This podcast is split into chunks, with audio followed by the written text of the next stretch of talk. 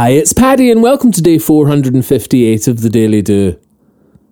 Flashes of intuition, having a hunch or a gut feeling that something's right, are pretty hard to hear and even harder to follow if you're locked in fear and fright. How can you follow your heart if your heart is in distress? No one can hear their calling over the din of uneasiness. First, you must find stillness to let profound intuition speak.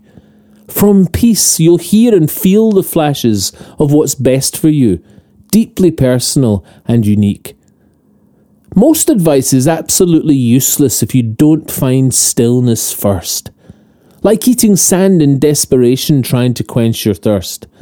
Stillness is the water of fertile minds that then hear truth the inner voice of intuition, that hunch, the sixth sense to do what's right for you. When I was caught in years of spiraling self medicating fear, I also lost all confidence to act on hunches, even if I did hear. A voice amongst the many, all clamouring to be heard. How was I to know which voice was intuition inside my head? Stillness was thrust upon me from hitting bottom rather hard. But in that place of desperation, one small voice was heard Be still, be still, be silent.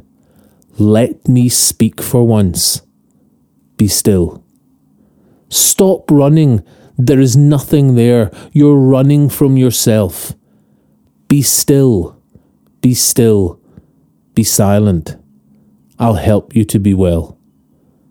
And gently, with passing days of giving in and letting go, an inner voice, intuition, and hunches began to grow.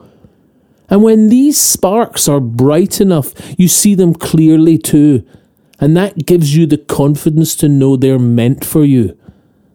These fireworks of inspiration shine brightest in clear, crisp skies and you'll feel your intuition strongest without fear in your mind's eye. Sit and find some peace and quiet. Send a message to yourself. Say, Here I am. I'm listening. I'm not running. I am well. And in this quiet gateway, a voice can now be heard.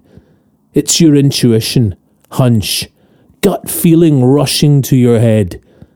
Listen feel, accept, and act. These intuitions are your guide. From stillness into action, follow the voice inside. If you'd like a morning email from the Daily Do, subscribe free at thedailydo.co in the box underneath the audio player. You can email me anytime, paddy at thedailydo.co. I'd love to hear from you. The Daily Do is available on all your favourite podcast places and on social media. Bye for now, and see you tomorrow on The Daily Do.